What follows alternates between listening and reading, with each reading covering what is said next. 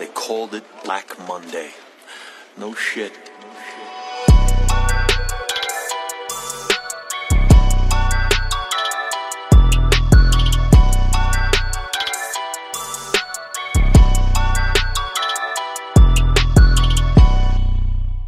What's happening, everyone? Welcome into the Fantasy Stock Exchange.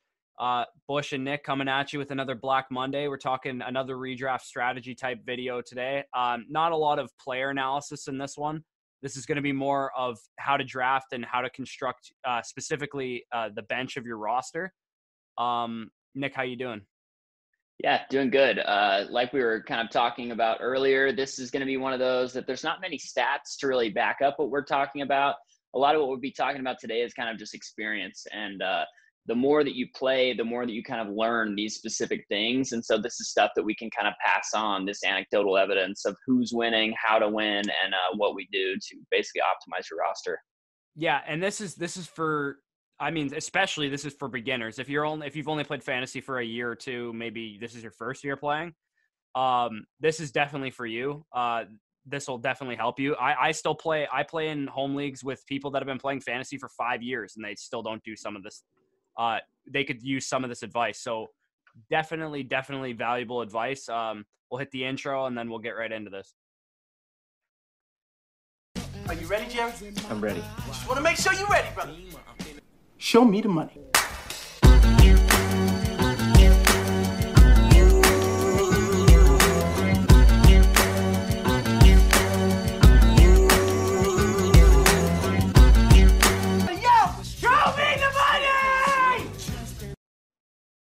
All right. So a couple questions. We, we start, we basically, we broke this down with a lot of common questions. I, I, I fielded the questions out to some of my buddies that I'm in leagues with and also to our discord as well.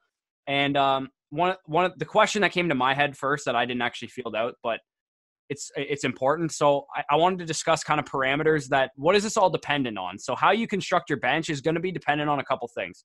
One, you, you want to know what your league, like your, how your league behaves if it's if you've been in a, a home league or a school league or a work league with uh, for multiple years with multiple with people that have you know how kind of they draft and how they play fantasy that's really important. Second is your league settings. So obviously if you're in a, a league that has like no flex spots like you start two running backs two receivers you don't need to have a lot of depth on your team because you only start like four or five uh, running backs and receivers. Whereas if you're in a league with five flexes and like a super flex and two receivers, like three running backs, like whatever the case is, you're gonna you're obviously gonna need a lot of um, players that you can actually start. Can like being that you have to like have five flex spots. Um, and then super flex or non super flex obviously uh, is a big deal because in terms of a one quarterback league, um, most home leagues I would say roster more quarterbacks than they should in a non uh, uh, non super flex, but yeah, Superflex will definitely determine how many quarterbacks are rostered because you pretty much have to roster two or three in a Superflex. Yeah, yeah, and on top of league settings, I would say also obviously league scoring. You know, you want to kind of figure out is it PPR, half PPR, standard, which is kind of archaic, but some people are still doing it. Uh, figuring out point per carry, or if it's tight end premium. I mean, all of these things are super important towards just kind of like who is going to be better, especially if you look kind of down the wide receiver charts, that's when PPR, you know, that can take one receiver like a Jarvis Landry and bump him way higher than he would be in a standard league, even like a DJ Moore or something. So knowing your settings and just kind of knowing how that all kind of applies to the scoring.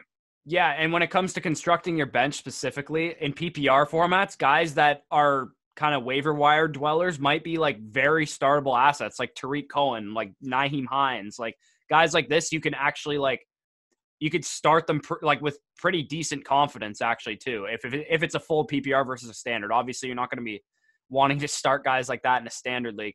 Um, another thing is if your league has defenses and kickers, just don't draft them. At, like if you take one thing away from this video, do not draft defenses and kickers. Any league that you're in, doesn't matter how big it is, how novice the players in the league are, do not draft defenses and kickers. Always draft a high upside running back or a handcuff or a receiver that you want to see how he does in the preseason if you draft like two weeks before the preseason or some uh, the preseason's over always pick up your defense and pick up your kicker bef- like a day before week one happens based on the matchup. Yeah, totally. Anytime you're drafting a defense and a kicker, you're just taking up a bench spot that could have been used on a guy that, you know, could be a backup running back that maybe his guy gets hurt in the preseason, he takes over and he's got a good workload. Or we see a wide receiver that's kind of popping in the preseason and you've got him on your bench already and like ready to go for week one, like he's coming out with the starters. Uh, really, just having a defense and a kicker is always only a negative. Yeah, and I'll give you some examples of some players. Last year, uh, Terry McLaurin, DJ Chark. I know Jakobi Meyers was a big. he wasn't really good in the season, but he was a big preseason guy. Like these type of guys, if you would have gotten them in the preseason instead of taking a defense and kicker because they were undrafted in in regular redraft leagues, then you like. I mean, Terry McLaurin was like a wide receiver too last year, and same with DJ Chark. So those guys were like legit like pieces that you started all year long. Um, and then the last thing I wanted to discuss was league size. Obviously in a 16 team league, you're to like the, the waiver wire is to be thin. You're not to be able to pick up an Emmanuel Sanders or a Golden Tate or whatever to start in your lineup if you have a bye week or if someone gets injured on your team. Where, as opposed to if you're in an eight team league where you basically are your bench should only be for upside at that point because in an eight team league you can pick up like very very startable assets on the waiver wire yeah, exactly. I mean, you you pretty much hit it there. I mean, the bigger the league, the more players that are rostered, you know, especially depending on how many bench spots you've got. And if there's not players on the waiver wire that you can start or that you can gather as the season goes on, obviously you kind of have to prepare with a little bit more floor. Uh, and floor can be upside in that kind of league. But if it's a shallow league, for sure, like wasting a bench spot on a floor guy like a Frank Gore that's going to get you six points is never ever a good idea, even when a guy goes down with injury on your starting lineup. For sure, and uh, you you kind of touched on it. I'll segue into the next question that I, I got here is uh, deep bench or shallow bench. If you're a commissioner or if your league wants to vote on it or whatever, which one's better, a deep bench or a shallow bench? So if you're watching this, that means you're probably more advantaged than the people in your league. If it's a home league, if you're in an experts league and you're watching this, then you're probably not more advantaged than them. But if you're if you're in a home league and you're watching this, a deep bench gives you more of an advantage because because you're watching this channel, you are more knowledgeable than like 80% of your league mates.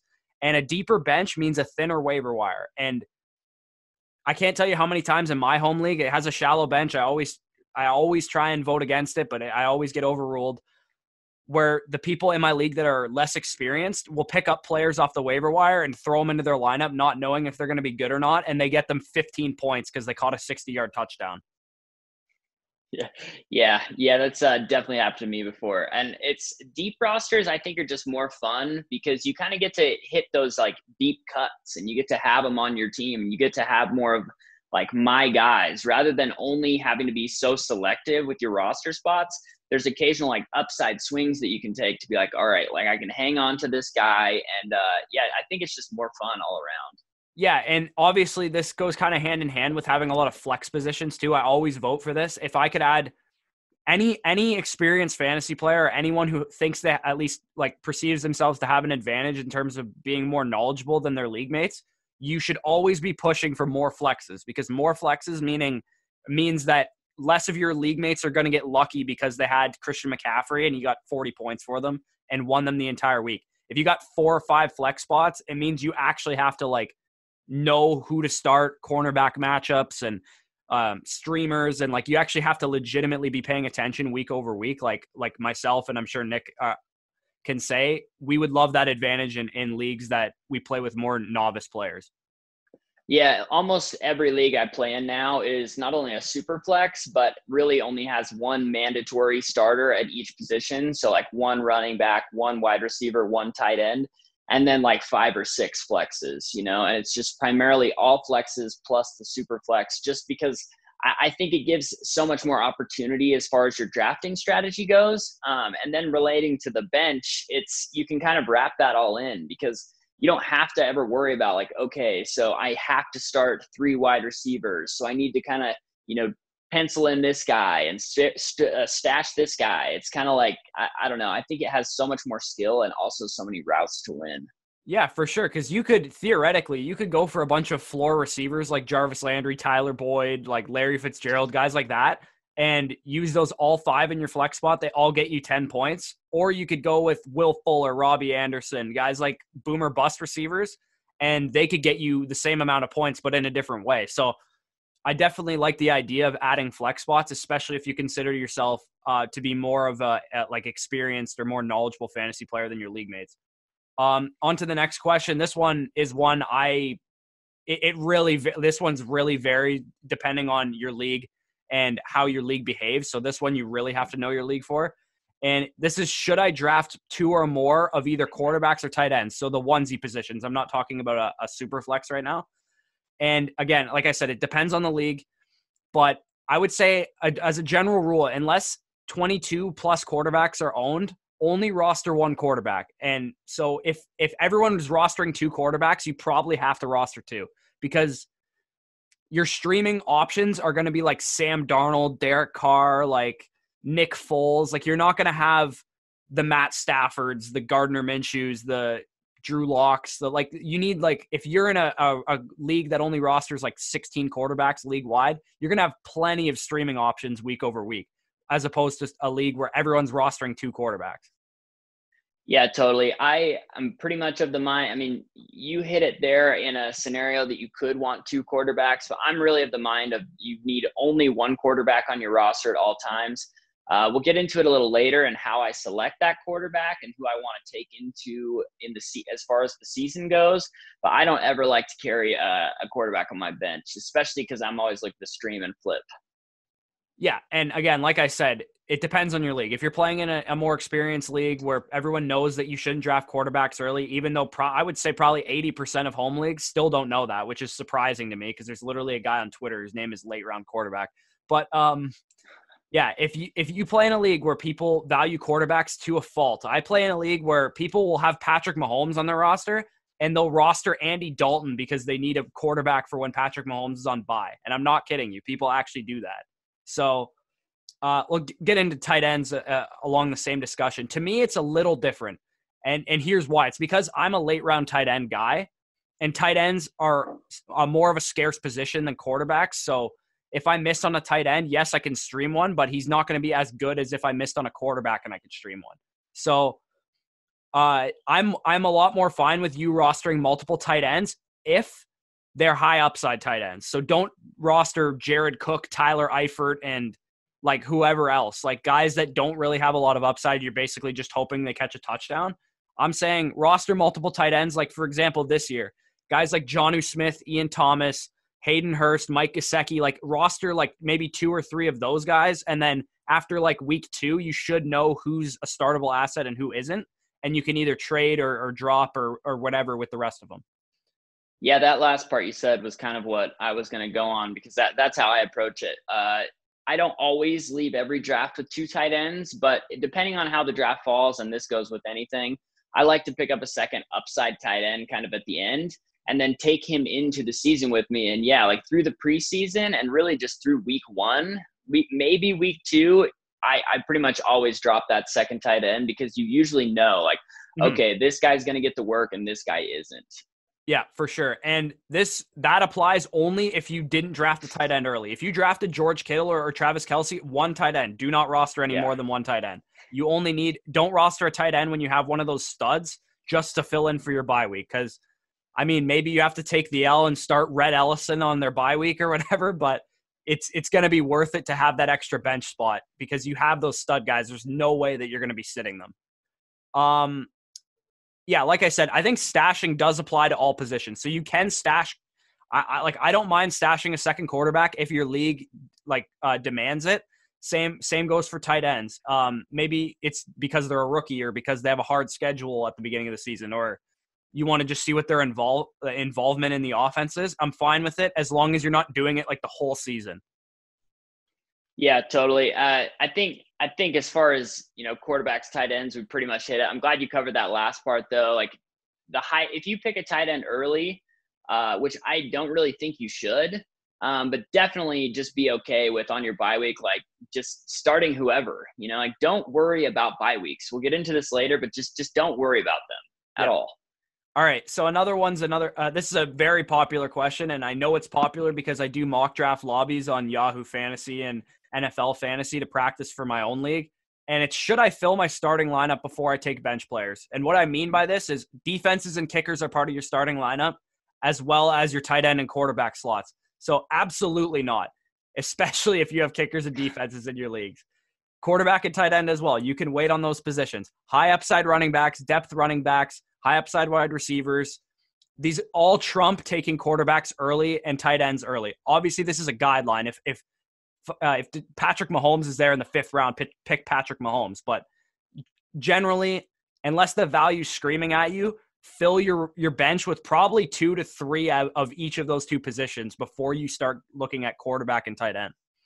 Yeah, totally. That's kind of what I was going to say. I mean, you can look at how many roster spots you've got with say running backs and and say well let's just say you're in the eighth round and all you've taken is running backs and wide receivers that's totally okay that's typically how a draft's going to go for me even maybe into the ninth 10th 11th round i'm still looking at maybe of not taking a quarterback or a tight end so loading up don't worry about your starting lineup worry about getting the best players and the highest upside players that are going to help you to win you know they don't have to be a penciled in starter when you draft them because so much is going to change. Like at the end of the year, you are not going to have the starting lineup that you drafted. You're just not. So, like trying to act like you're the perfect drafter, that every pick you take is going to be the starter and we're going to win the championship that way. That's that's not how it works. You know, like you got to give yourself the best chance to win, and to do that, you, you have to take the best players. Yeah, and you definitely have to cover your ass too, especially if you take risky players like I do. Totally. I always pick risky players. I like boomer bust players because I'm trying to win a championship. I'm not trying to come in fourth place. So guys like Le'Veon Bell and Todd Gurley don't appeal to me. I, would ra- I'd much rather take guys like Jonathan Taylor instead of those guys because yes, he's a rookie running back and there's risk with that, but I'll cover my ass later and take Sony Michel and Ronald Jones and and maybe Jordan Howard or Matt Breida so that I can start guys in front of those guys while they're developing. So definitely depth is very important, especially at running back, because running back is the shallowest position in fantasy. And you need you usually need the most of them to be a successful team as well. So um, Nick touched on this earlier, but I'll, we'll get into it a little bit more here. Is should you consider the schedule and also bye weeks when you're constructing your bench? Um, schedule I would consider, but only for certain positions. And uh, we'll, we'll go over bye weeks first, actually, because it's quicker.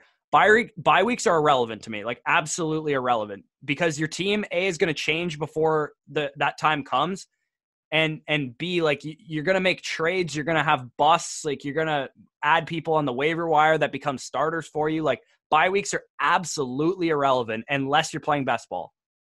Uh, a hundred percent, and even like even in best ball where there is no waiver wire, use it only as a tiebreaker in my yeah. opinion. You know like it's it's never something like oh week nine bye. Maybe i shouldn't take him because i already have a week nine bye. Like no like only as a tiebreaker. Otherwise just just literally don't worry about it in any league format except for if there's not a waiver wire and then it's only a tiebreaker. Yeah. And then as i said for schedules I'll, I'll give you an example. Daniel jones if you look at his schedule it's horrible he's got hard defenses the first couple weeks of the season so in my case, like I said with my with one of my home leagues, everyone rosters two quarterbacks, so I'm probably going to take Daniel Jones, given that he's my quarterback eight on the season. I really believe in him this year. I'm probably going to pair him with another QB though that has a easier schedule at the beginning of the year because I know I'm not starting Daniel Jones against the Steelers and the Ravens and the Bills. Like these teams are like are scary defenses, so I don't want anything to do with those guys. But like I said before, stashing to me it's okay for all positions. So if you want to stash Daniel Jones like like myself, I think Daniel Jones can be like a top six quarterback this year. So I'm okay to stash Daniel Jones and pick up a guy like Gardner Minshew in the last round of my draft because I know Gardner Minshew has an easy schedule to start the season.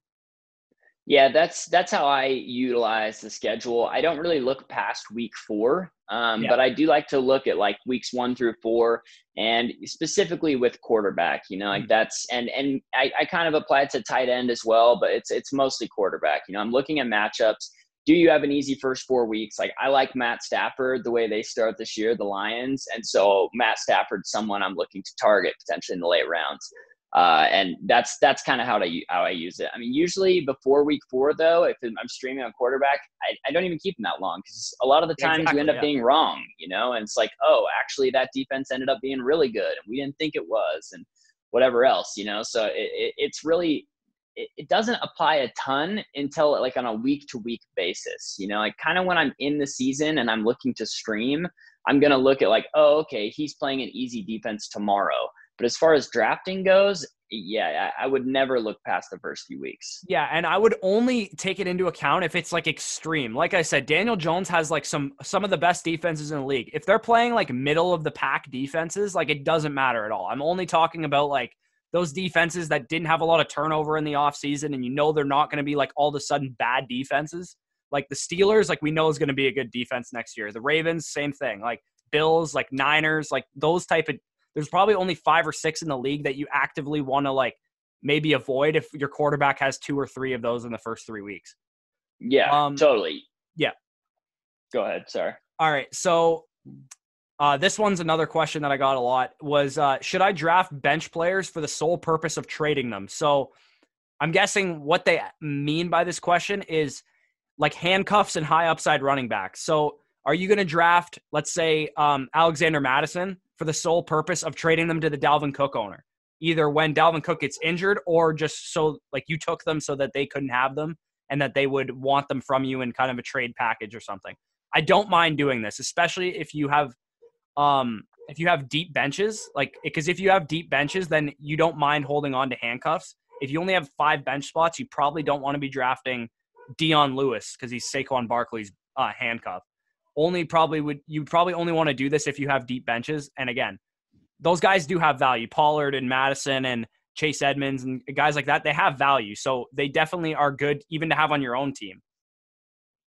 Yeah, I uh, I want to start. I guess I'll say that trading is super important if your trade if your league allows it, and being good at trading, like knowing when to get out from under an asset or knowing when to, you know, a guy's at his peak so you can flip him and get extra value and you know potentially take yourself to the championship.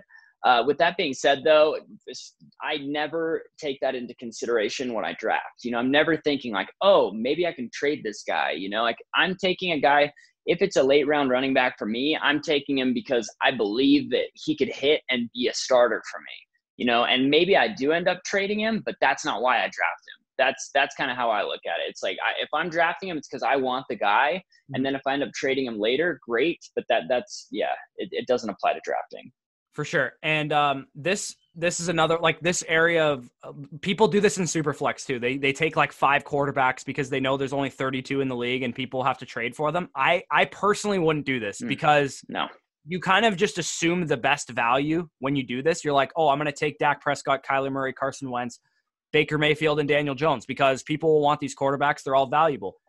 You're right, but you probably won't get the value back that you are anticipating. Plus, if it's a, like a, a no, more of a novice league and people don't know the value of super flex quarterbacks, you might get even less value than than you were anticipating. And you just you can't predict your league mates. I mean, you take all these guys and you're like, yeah, sure, you don't have to fill your starting lineup right then, but then say that the season hits and no one's giving you the value because they're like, ah, well, I mean, I wanted that guy, but I'm fine sitting where I'm at. I'm not going to overpay. And what if two uh, of those guys get hurt week one too? Yeah, and you're just you're left holding the bag. It's like, dude, it's it's just not a good move. Never plan to trade. Yeah. Um. All right. So this question's kind of complicated, but I mean, okay. So should I draft bye week fill-in type players to stash on my bench? So what I mean is a guy that you intend to use only on your bye week. So a guy like like I said with uh, a guy in my league did was he drafted Patrick Mahomes super high and he drafted like Andy Dalton for for Patrick Mahomes bye week, which I think was late in the season too. So never like absolutely zero times do this. Like never do that. Especially with um bye week type players too. Like you mentioned Frank Gore. Frank Gore is a bye week type player. You only want to be starting Frank Gore if like Aaron Jones and, and Austin Ekeler on your team are on a bye week. Like you never want to actually start Frank Gore. So don't draft him. You could pick guys like that up on the waiver wire all season long, especially I'm kind of talking more from like a broad topic here, especially if you're in like a 12 team league, like a standard 12 team league or less. The waiver wire is going to have plenty of guys that you can use as a bye week fill in. Do not draft a guy specifically to fill in for bye weeks. Yeah, totally. Like we kind of covered earlier, it just doesn't, it shouldn't apply. You know, let your league mates try and make that apply to them, and they're going to make some mistakes. And then other good players are going to fall to you because they're worrying about their bye weeks. Don't don't let that affect you. There's going to be players down the line, like when you get there, that can help you out, and that's that's like a when you get there thing. It's still several weeks away. There's still so much like there's so many things that happen, you know. Yeah. So just just don't be that guy. Let your teammates do it or your league mates do it, and then you know you reap the rewards. Plus, basically. they'll probably drop those guys too once they start making yep. waiver wire pickups of themselves. They're going to drop guys like Golden Tate, Emmanuel Sanders, Jamison. Maybe not Jamison Crowder. I know some people like him, but guys like that that aren't going to get like they're going to probably get you eight points, but they're not going to do anything else. Like people will drop those guys if they're not starting them. They'll be like, "Oh, Chase Edmonds is on the waiver wire." He probably won't be, but just for an example, I'm picking up him instead. Um, mm-hmm. Okay, so uh, okay, so what's the right mix of upside and startable players to draft for your bench? This is kind of a complex question, and this 100% deci- uh, depends on your league size. So I would say if you're in an eight team league or a, maybe even a 10 team league, 100% upside on your bench. 100%. You can pick up guys like like wide receiver twos on the waiver wire. Like it's not a big deal at all to have to uh, start a waiver a guy that you picked up off the waiver wire in an eight team league because it's very likely that your your waiver wire is is loaded with guys that'll get you like solid points.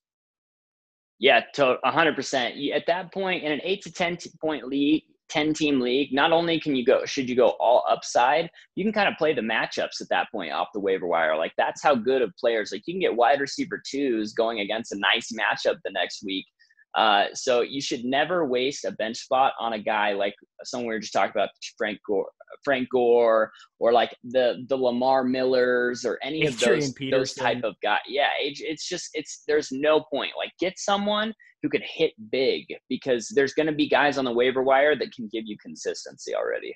For sure. Okay, so we'll talk more about common. Like I, I assume most people play in 12 team leagues. It's just kind of the standard that most people play in. I would say if you have like a normal amount of flex spots, maybe you got two flexes, like two wide receivers, two running backs, I'll just assume that's what your like league format is. I would say you probably want like 33% startable, but like also guys with upside, not just like only startable guys.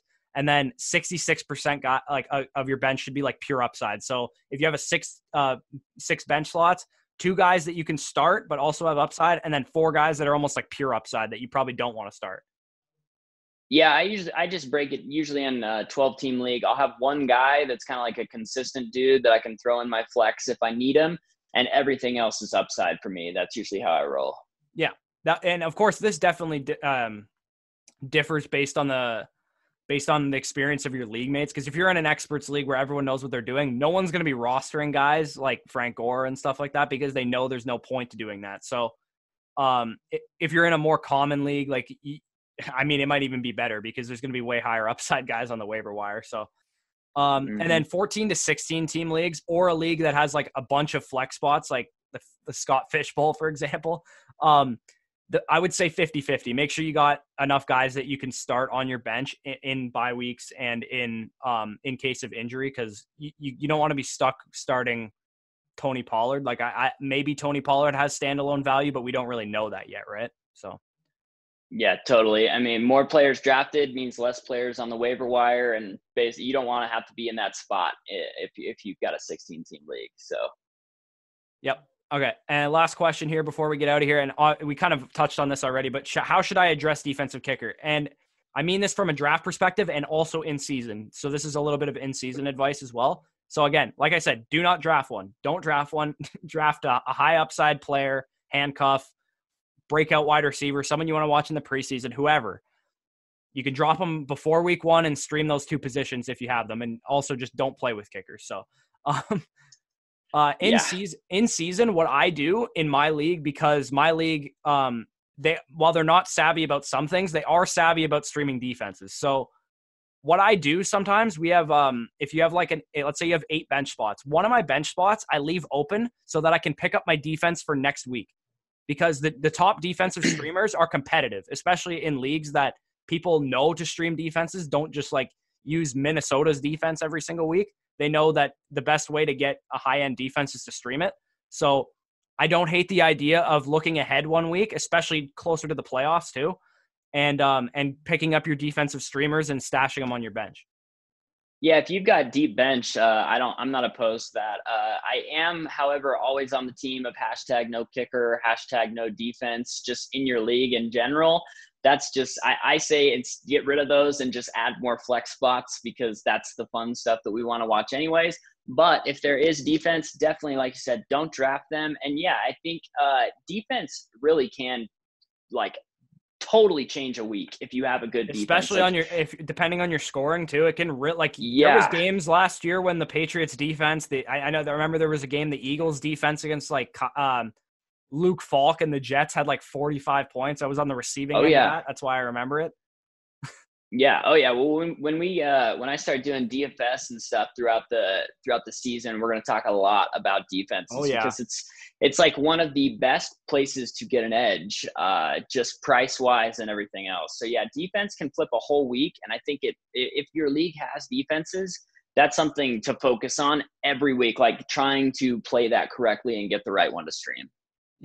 And usually, I would say on average, there's going to be two to three like really like really good streamers every week on the on the waiver wire for in terms of defenses. So, like I said, if if everyone in your league knows that they should be streaming defenses, doing it a week early will probably give you an edge because I'm guessing most of those people aren't picking them up a week in advance. So, um, yeah. All that being said, we're gonna we're gonna get out of here. Hope you guys enjoyed. Uh, make sure you guys like, comment, subscribe. Uh, post any questions that you have, uh, ideas for shows, all that good stuff. Um, make sure you guys are uh, hit the link in the Discord or hit the link in the description to join the Discord. We're always uh, engaging with you guys there, talking dynasty, talking redraft, um, trade reviews, draft strategy, all that good stuff. So, um, uh, without further ado, guys, enjoy your Monday. Peace out.